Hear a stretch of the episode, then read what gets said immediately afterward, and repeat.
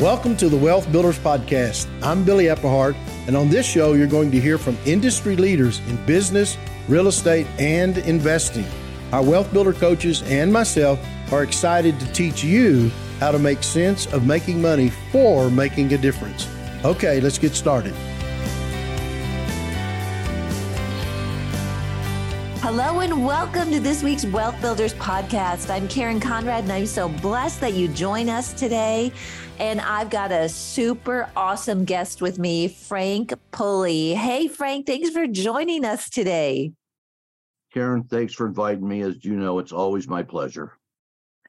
Well, Frank is like a superstar coach on our real estate and business team for wealth builders. He is so full of information and knowledge. And so, what we're going to do today is we're going to go through questions that we haven't been able to get to on our various webinars. And today's topic is going to be real estate. And this week, Frank, if just in a couple days when this airs, we're going to be all gathering together for the real estate conference in Denver. And uh, we're so excited. There's a lot happening in the market right now, a lot of opportunities. Many of you are joining us. I did want to let you know that it's not too late if you want to join us by live stream. Uh, the in person's actually been sold out for several weeks now. Now, but you can learn more at wealthbuilders.org forward slash events. And we do a lot of free webinars. That's part of really the vision and the heart that Billy and Becky have at Wealth Builders is to get this information out free of charge, just like this podcast. And um, we'll do web- webinars where people can ask questions but sometimes we run out of time. And so this is kind of one of those podcasts that we're going to go through a lot of the unanswered questions and give you some good information on real estate. So, Frank, are we ready to get started? We're ready. All right. So here's a question that came in. And the question is How do you know you are not overpaying for an owner occupied home? What do you think about that, Frank? Well, I think if it's an owner occupied home and you're working with a realtor, or even if you're buying it, um, you know, from a just a seller, I think what you do is you go on one of the, you know, websites, realtor.com, Zillow, Trulia, and don't look at the uh, Zestimates or whatever, but look at what was recently sold in your area, same beds and baths and that sort of thing. And you want to pay a, a price close to that. Um, you know, it's not an investment home, so you're not really restricted by um, the formulas and stuff. But you also, if you're going to get a loan on it, you want to make sure that uh, ideally you're not overpaying because it won't appraise, and that money you'll have to bring to the table. That being said, if you're looking for homes and you find this diamond in the rough and it is the one, and you slightly overpay for it, that's not a problem. If you're doing that with an investment home, that's a problem. That's really good, Frank. And that's um, a great way to help people to know that there there is a difference with an owner occupied, meaning that that's the desire of your heart. While you don't want to way overpay, you really do have to pay attention to what your desires are for a home. And I also like how you brought in the cash buyer versus maybe the lender. The lender gives us a little protection, you might say, in that it does need to appraise. I think where people can get into a little bit of trouble in this if they're not aware of what you described and the steps that you uh, you were explaining for us to take is they don't have that appraisal in place that's going to sort of say, hey, you're overpaying for this home. And then that's too where a good real estate agent comes into play because a real estate agent's going to pull those comps. If you are looking at overpaying, they're going to be able to tell you that. Um, and then uh, you, you can make a decision based on that. You know, sometimes it doesn't matter. People like, I just want this house, depending on the financial position they're in.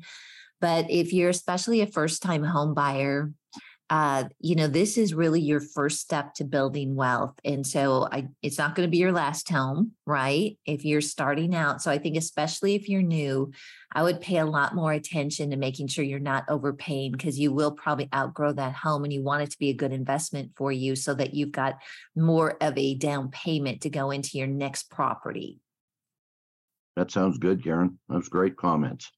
All right. So here is the next question. When does it make sense to pay for points on a mortgage in this high interest climate uh, when you're hoping to do a refinance? Frank, what do you think about that?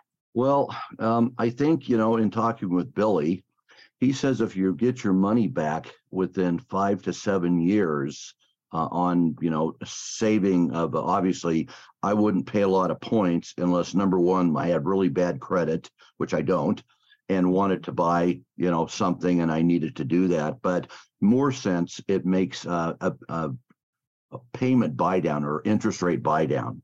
And if you can recoup the money within five to seven years, it's normally a pretty good deal. But then again, you know, when are you going to hope to refinance? If it's going to be really soon, that may not be for you. What do you think, Karen? Yeah, I think that's really great advice. And I, you know, I was in banking for a long time. I did a lot of mortgages, and it really is a mathematical calculation. It's like, okay, how yeah. much is this reducing my payment? And where do I land? And I think when we're in a higher interest rate environment, um, I'd I'd really pay attention to how long I think I'm going to stay in the house. Because if it's something where I'm going to live there maybe three years, and like you say, even if you get it back in five to seven, but if I'm if I'm going to move right. in three years, right? Yep. It just doesn't make a lot of sense to do no. the buy down. I think also interest rates right now they seem to have capped out a bit. Yeah. Um, are you seeing that too, Frank? Absolutely, absolutely, and I'm still seeing uh, uh, lenders kind of competing, uh, mm-hmm. you know, for business. So what what the feds actually put the rate at is not necessarily what you're going to pay if you've got some decent credit.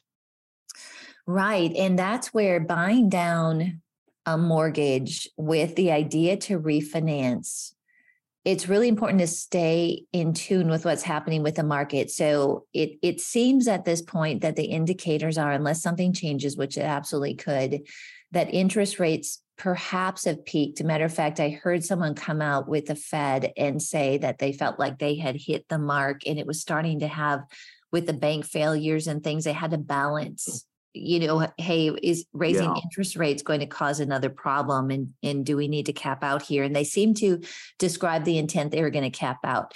The reason I'm bringing that into the conversation on, on this question with points is that the opportunity to refinance at a lower rate could happen um, you know in in a short period of time especially politically if things can shift in 2024 where we have more of that conservative you know the way that that president trump ran things and chances are if if that's the case the interest rates will go down so then you wouldn't get the full benefit of the payment of those points.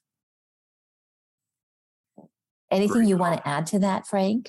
No those are just really good comments karen and having that bank experience has, has really been helpful for our coaching uh, program uh, with you having that experience Oh, thank you so much. You know, there's also there's some creative products out there. You were mentioning that there's some competition between mortgage lenders because the refinance market, of yeah. course, just fell out. Yep. Well, I I had heard, and I don't know if you've heard about this product, Frank, um, but there is a product that is coming out or is on the market right now with some lenders where understanding where the market is right now, they actually price your first three years under market. Uh-huh. And then after three years, it kind of goes up to where the market is. And if it's, you know, I'm not a gambler by any means, but if there is a strong sentiment, if someone really feels like interest rates are going to go down, even a product like that to get into a property without having to go to the market interest rate without paying points could be something to look into. Yeah, that sounds that sounds excellent. I've heard rumblings of it, but I I haven't actually heard anything substantial. So it sounds like uh, you you've heard some solid information on that. Yeah, and Great. you always have to take a look, close look at those products. But yep. I do think that that people are getting a little creative without um, risking like it happened in 2008, yeah. 2010. Yeah. Okay, here's a question. Um, and, and the question is Do we use price per square foot for considering purchasing a property only, or are there some other things that we should be looking at to make sure that we understand how much to pay for a home? Frank? Well, we talked about, you know, looking at past solds and things like that. One of the things you want to do is look at if solds, uh, past sold six months ago and listing prices are down, you want to adjust because that means the market is declining down a little bit. Now, we've been really fortunate. The market has not dropped out, and I don't think it's going to. But there are a number of parameters that one needs to look at for price comparing uh, whether it's owner occupied or or investment home it's really about the same you know price per square foot is one benchmark but you know number of beds and baths um, you know where the location is the type of neighborhood it is um, you know there are a lot of parameters that go into especially an owner occupied but these are things we also look at in comparing to other properties as a real estate investor that's really good, Frank. And so much of this depends on the market. I mean, one of the things that that Billy says and Bill Bronchick and we say is that real estate is really a local business. Yes. You can look at yes. national averages and trends, right, and get an idea, but so much depends on your local market. So one of the things um, that we teach in the real estate coaching and share with people is you kind of have to lift up the hood of the car a little bit uh, in in see what's really making things work. And with this question price per square foot i think is a great guide just like frank you were describing but there's there's other things like you were sharing too and one of them the market that we're investing in in florida there is a big difference between the condition of homes and so if there is maybe a 3 2 on the market, 1300 square foot, and it's really outdated, uh, it's going to be at a lower price per square foot. And the key is, especially in the flip area, if you're looking at price per square foot to buy a flip, is looking at updated homes, right? What are those price per square footages? So it's kind right. of finding those the gaps in the market, but finding the parameters that are driving prices up or leaving them low in price per square foot.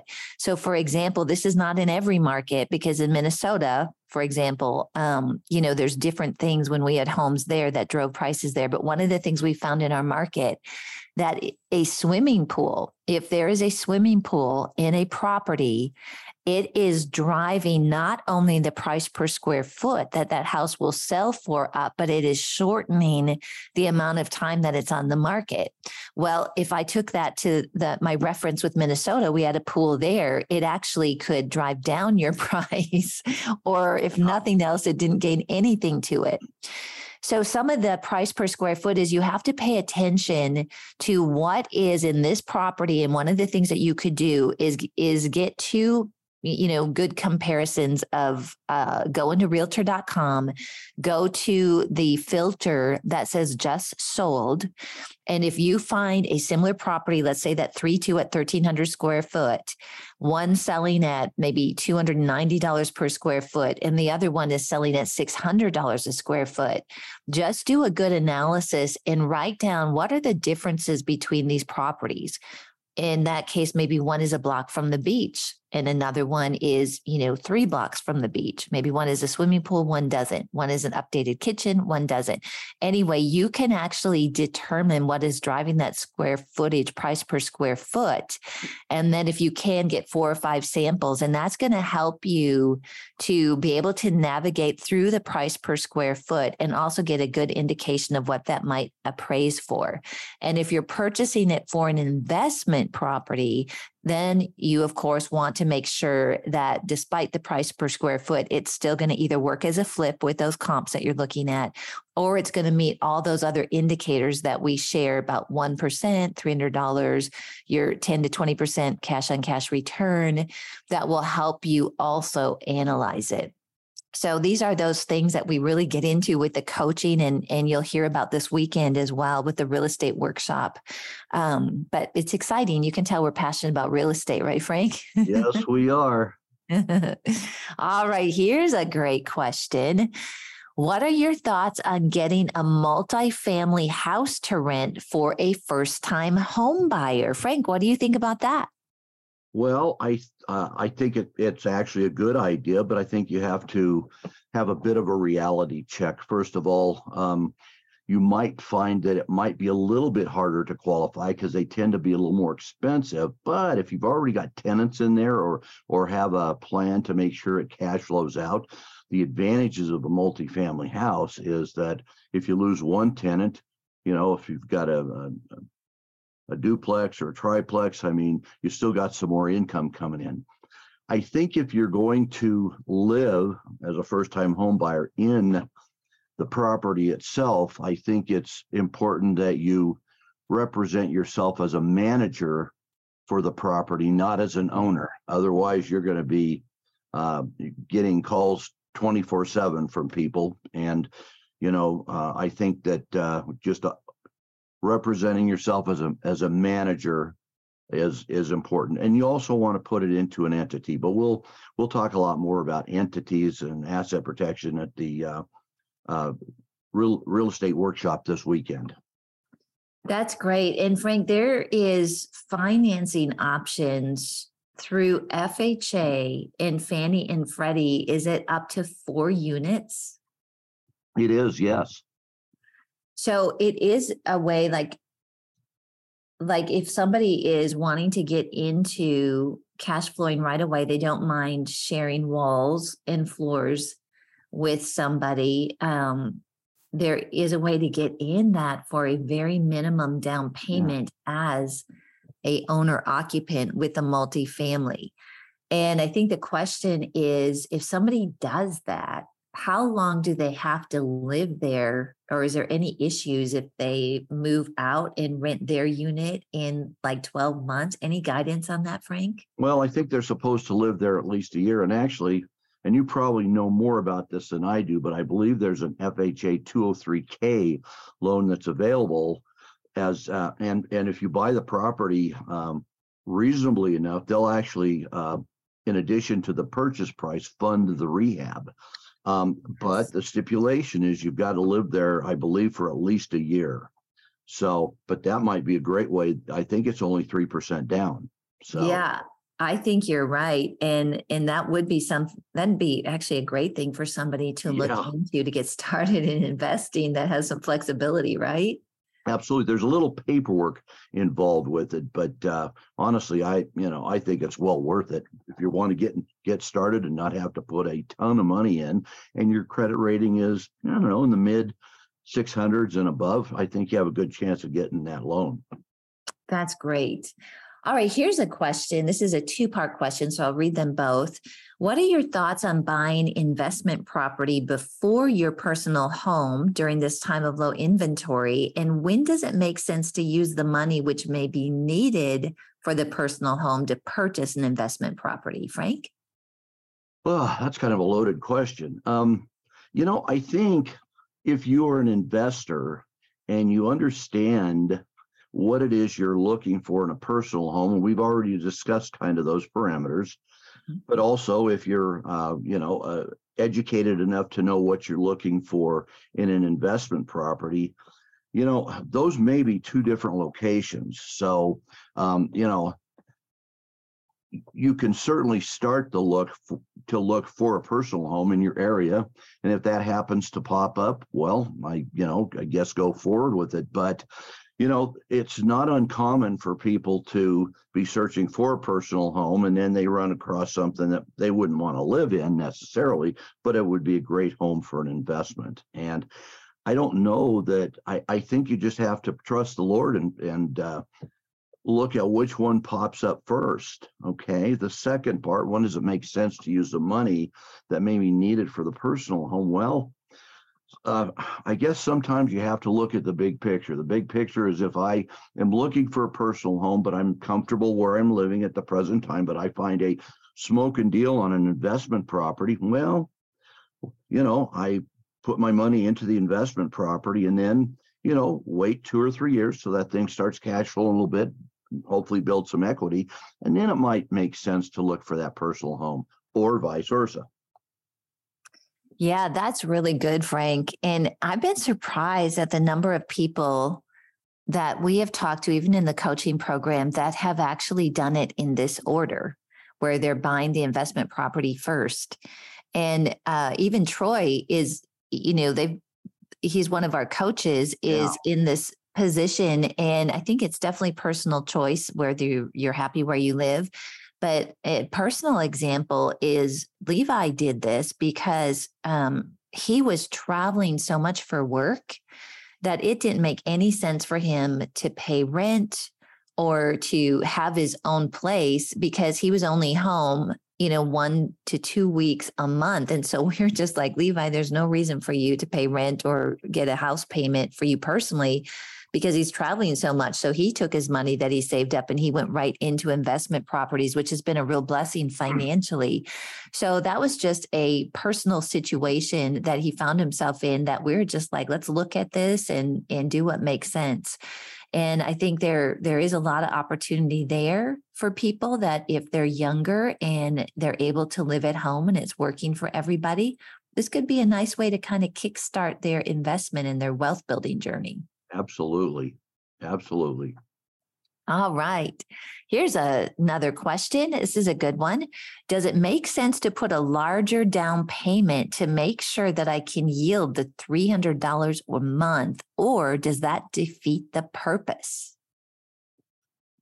Well, that does defeat the purpose because, I mean, one of the things we teach in the Wealth Builders coaching group is that, I mean, unless you're like Billy Epperhart, you can afford to pay cash for properties. But most of us, we're looking on the return on our investment. And so that means how quickly are you going to get your down payment back? Well, if you pay cash for a house or a larger down payment, your return on investment isn't going to be as good. We're looking at, and again, this this can vary a little bit, but if you put 20% down on a property and uh, you know um, everything else is you know you, you figure out your formulas is what is what we do in the wealth builders coaching program. We help you analyze that property. And if you have a $300 a month net cash flow that means after all expenses then that's probably a pretty good deal. We have some other parameters we use too that we'll be covering this this coming weekend but uh, putting larger down payments doesn't always make sense. You know, sometimes uh, if it's an investment property, you may have to put 25 to 30% down. But if you got to put more than that, um, I can just tell you uh, from experience and, and experience of others, unless you're uh, Bill Gates or, or somebody like that, if you continue to put larger down payments on properties, you're going to run out of money. And that defeats the purpose. That's so good, Frank. You know, one of the things you taught me how to calculate is cash on cash return. Yeah. And we added that or made sure that's in the parameters that we'll be sharing a lot more on this weekend. Yes. But that is such a great calculation because even if it meets the 1%, even if it meets the $300, when you do that cash on cash return, which means, you know, the amount of cash you have to put into a a deal, let's just say I'm putting $30,000 into a deal, you want to have a net cash flow after all expenses are paid uh, between $3,000 and $6,000 a year. And uh, again, there's a lot of details to that that that we don't have time to go into on the podcast but that is also one of those things to bring in because we have had coaching clients that they want a property and uh, they they put so much down, and we're just saying, hey, if the numbers don't work at that 20%, like Frank described, even if you're putting more down, you still need to show that it's going to work at 20%. It's just a great guardrail yeah. to make sure that you're staying within the safe parameters for investing. If the numbers are right, they don't lie. That is exactly right. All right. Uh, here's a question on a HELOC. Okay. And the question is Does getting a HELOC increase your monthly payment as far as how you disclose to a lender, uh, you know, what you owe?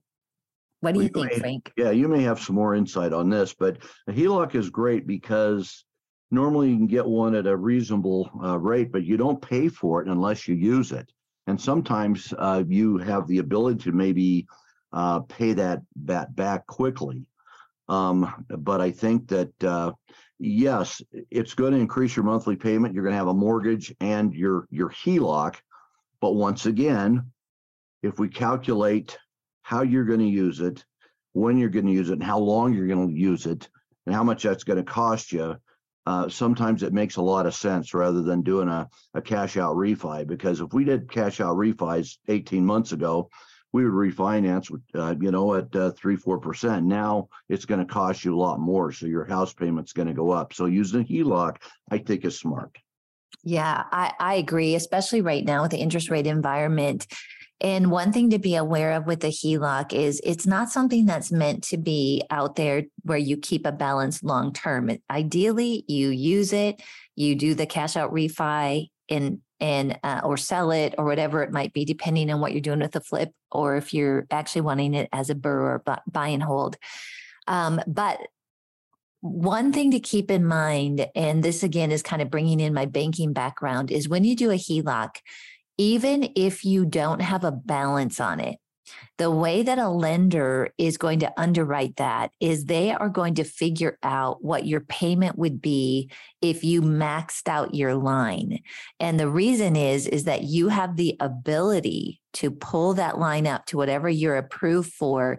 And that would be an obligation that even though the payment today is zero because you don't have a balance on it, that would be an obligation that they will include in the underwriting. So sometimes if people get a HELOC, they don't understand because there's zero balance on it that an underwriter is actually going to look at that and calculate it as if there is a balance, which will make your debt ratios higher. So just keep that in mind. All right, here's a good question. We have a lot of international people, Frank, that join us yeah. on webinars and probably are listening today, and we are so excited about that. And of course, we're expanding internationally. But there is a question coming in uh, from Canada, and the question is Do you teach real estate investing in Canada as well? And then the second part of that question is I live in Canada. Can I invest in real estate in the US? What do you think about that, Frank? Well, we have uh, coaching students from all over the world, and um, Canadian citizens can buy investment homes, et cetera, in the U.S. There's not really any restrictions. Um, you know, uh, you're going to want to go through the proper channels. You can actually get a Canadian uh, uh, lender or a U.S. lender as long as you qualify.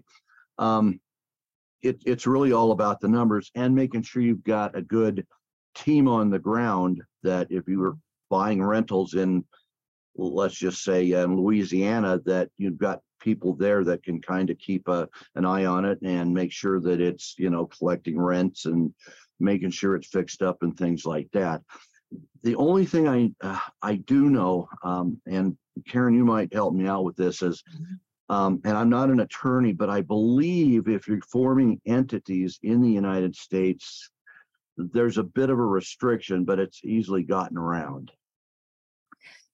Yeah. And if somebody is going to stay living in Canada or another country and purchases real estate in the US, it seems like there there's a pretty clear path for that in particular canada not all countries are the same so we'll stay with right. talking about canada here it is clear but but some things to think about is um, if you purchase it, there could be some tax consequences between the US and Canada. So you really want to look into that and understand what this might do from a tax perspective. And I agree with the entity getting an attorney that's very familiar, specializes in real estate and mm-hmm. something mm-hmm. specializes in being from Canada. Where it gets really complicated is if you want to live in the US. That's a yeah. whole different story because yes. then you have to bring in immigration and there is some limitations with visits and and things like that the other thing is um, when you come in from canada or another country into the us you still have to follow all the us rules so the rules here with an hoa or community whatever may be different than what you have in canada so just make sure like frank mentioned you've got that team that is following those guidelines for right. you right. um, and also you know the principles that billy teaches uh, and that we all teach with as part of wealth builders they really are principles that you can take pretty much to every country. However there are different laws processes in each country. So it's sort of like the principles the foundation of the information really ties back to biblical principles of building wealth your ratios cash flow is transferable, but some of the details of the transactions from the US compared to other countries can be very different. So just keep that in mind that you really need to sort of filter it through anything that could be special about the processes in your country. All right, here's a question, Frank. How can one begin to take the steps to purchase real estate? Well, I think by attending the Wealth Builder Real Estate Workshop. I mean, there are numerous steps. None of them are really, uh, what should I say, complicated, but you really need to be educated and know what to do. And a lot of this has to do with, you know, how much you spend for a property, how much you put into it. All of those are formulas we can use that are dependable.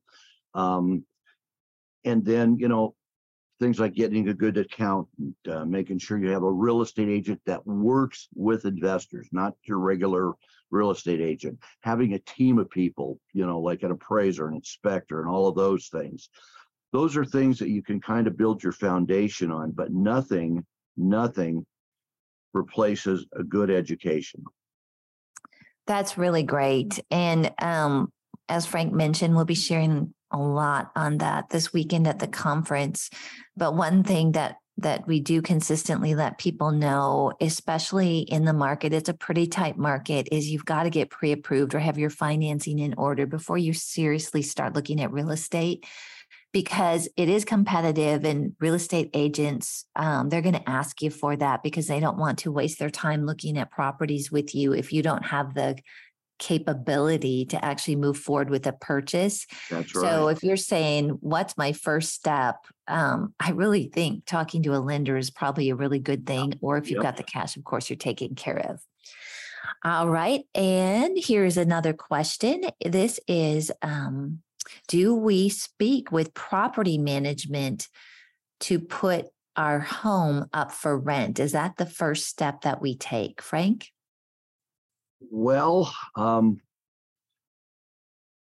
I think that there may be some things you want to. I'm I'm just assuming that, that you have uh, a house already that you want to rent. Okay, and if that's the case, I mean certainly uh, a property manager can help you kind of fill in the gaps. They can get you market rent. They can vet your tenants. They can, you know, uh, make sure that they're they're paying on time they can take care of repairs. I mean there's a lot of things that you can you can have them do. Uh, that being said i you know i'm self-managed my first several uh, properties and i think there's a lot to learn from that but i was also educated. So and and then also the property manager. Make sure that you know that it's not a fly-by-night property management company because there are a lot of those out there. You want somebody that's solid, going to give you solid advice, and you know maybe you pay another percent or more than a uh, than a another property management company. But as as far as I'm concerned, quality is well worth it as long as the pricing is in line with you know quality management. That's really good, Frank. And, you know, I know you and Troy and Mike actually talk and teach a lot on property management. Yes. We've got a lot of information on that in the coaching program. And I'm sure part of the process with this question coming forward is like, how do you determine um, the amount of rent that that that you should charge? And you can do that by looking at realtor.com if you do have a real estate person, um, even if they're not a property manager, they can help you determine that. And then another thing to look at is what are your HOA restrictions? If you live in a property with an HOA, you have to check to see what what can I do and what can't I do as far as rentals. I'm assuming that this is probably a buy and hold or a long term rental, but a lot of people are looking at vacation rentals or short term rentals, oh, executive yeah. rentals and that can have some restrictions in particular with your HOA. So just make sure you check that out too. And I believe Troy and I are speaking on do I need a property manager and you know what yes. take care of uh, here at the workshop. So yes, you are. That's going to be awesome. Yeah. So tune tune into that for property management information. Okay, here's our final question. And this is a question we get a lot. Frank, is it a good time to buy or should we wait? Karen, it's a good time to buy anytime that the numbers align to make you a profit. You know, a lot of people are sitting on the fence right now, which I believe reduces our competition as real estate investors. And I believe that uh, um, those that are in the know and know what to look for, um, there are deals to be had. You might have to look a little harder, but that's okay. Um, they're there. I mean, Billy, Bill Bronchick, and myself were investing when uh, interest rates were eight or ten percent, and we made money. That just uh, you know you just have to line up the formulas, know what you're doing, and uh, um, you know th- there's no reason not to to invest right now, as long as you find something that's a deal. That is great. That's such great advice, Frank. And the opportunity, there's definitely opportunities in the market right now, but that's the beauty of what Billy and Becky have put together at Wealth Builders is, you know, gives you the how to, the parameters, the uh, knowledge of how to assess something. And then, you know, Frank, you were sharing this the other day. We were talking is and you check in with the holy spirit like is this a property is there a check in my spirit to not go forward to go forward so we have so many tools available and it's really encouraging to hear when you got into real estate investing interest rates were higher than they yes. are today and I think because we've been in such a low interest rate environment, we think that if we're not at two and 3% or 4%, that we can't make money. And that's not the case. We're spoiled. We were spoiled. we were spoiled. I think, oh my gosh, why didn't I buy like so many more properties, right? yeah, but you know what? Right now, Karen, is yeah. really kind of the way the market, the average has been for off and on for a long time. Yeah, that's true. Yeah, history's a great teacher. Yep. Wonderful. Well, Frank, thank you so much for joining me on the podcast today. You can all tell how full of wisdom and experience Frank is. He's truly a blessing to all of us. And I know he's a blessing to all of you, and in particular the the coaching clients. Um, we just really love having Frank on the Wealth Builders team. So we hope to see you this weekend. Thank you again for joining us. If you have any questions that you want answered, you can email us at info at wealthbuilders.org. And if you've not yet subscribed to receive emails, we send out so much free content. We have the most amazing Wealth Builders team putting information together so you'll you'll definitely want to be in our email list and keep up to date with the things that are happening. And to do that, you can go to wealthbuilders.org and hit subscribe to learn about our upcoming events. Go to wealthbuilders.org forward slash events. Thank you again for being part of the Wealth Builders family. On behalf of Billy and Becky Epperhart, they thank you so much for being connected. God bless you and make it a great rest of the day. Thanks, everybody. God bless. Thanks for listening to the Wealth Builders Podcast. If you've enjoyed this podcast, please rate and review the show. You want to learn more about who we are, visit our website at wealthbuilders.org and check us out on Facebook. We'll see you next time.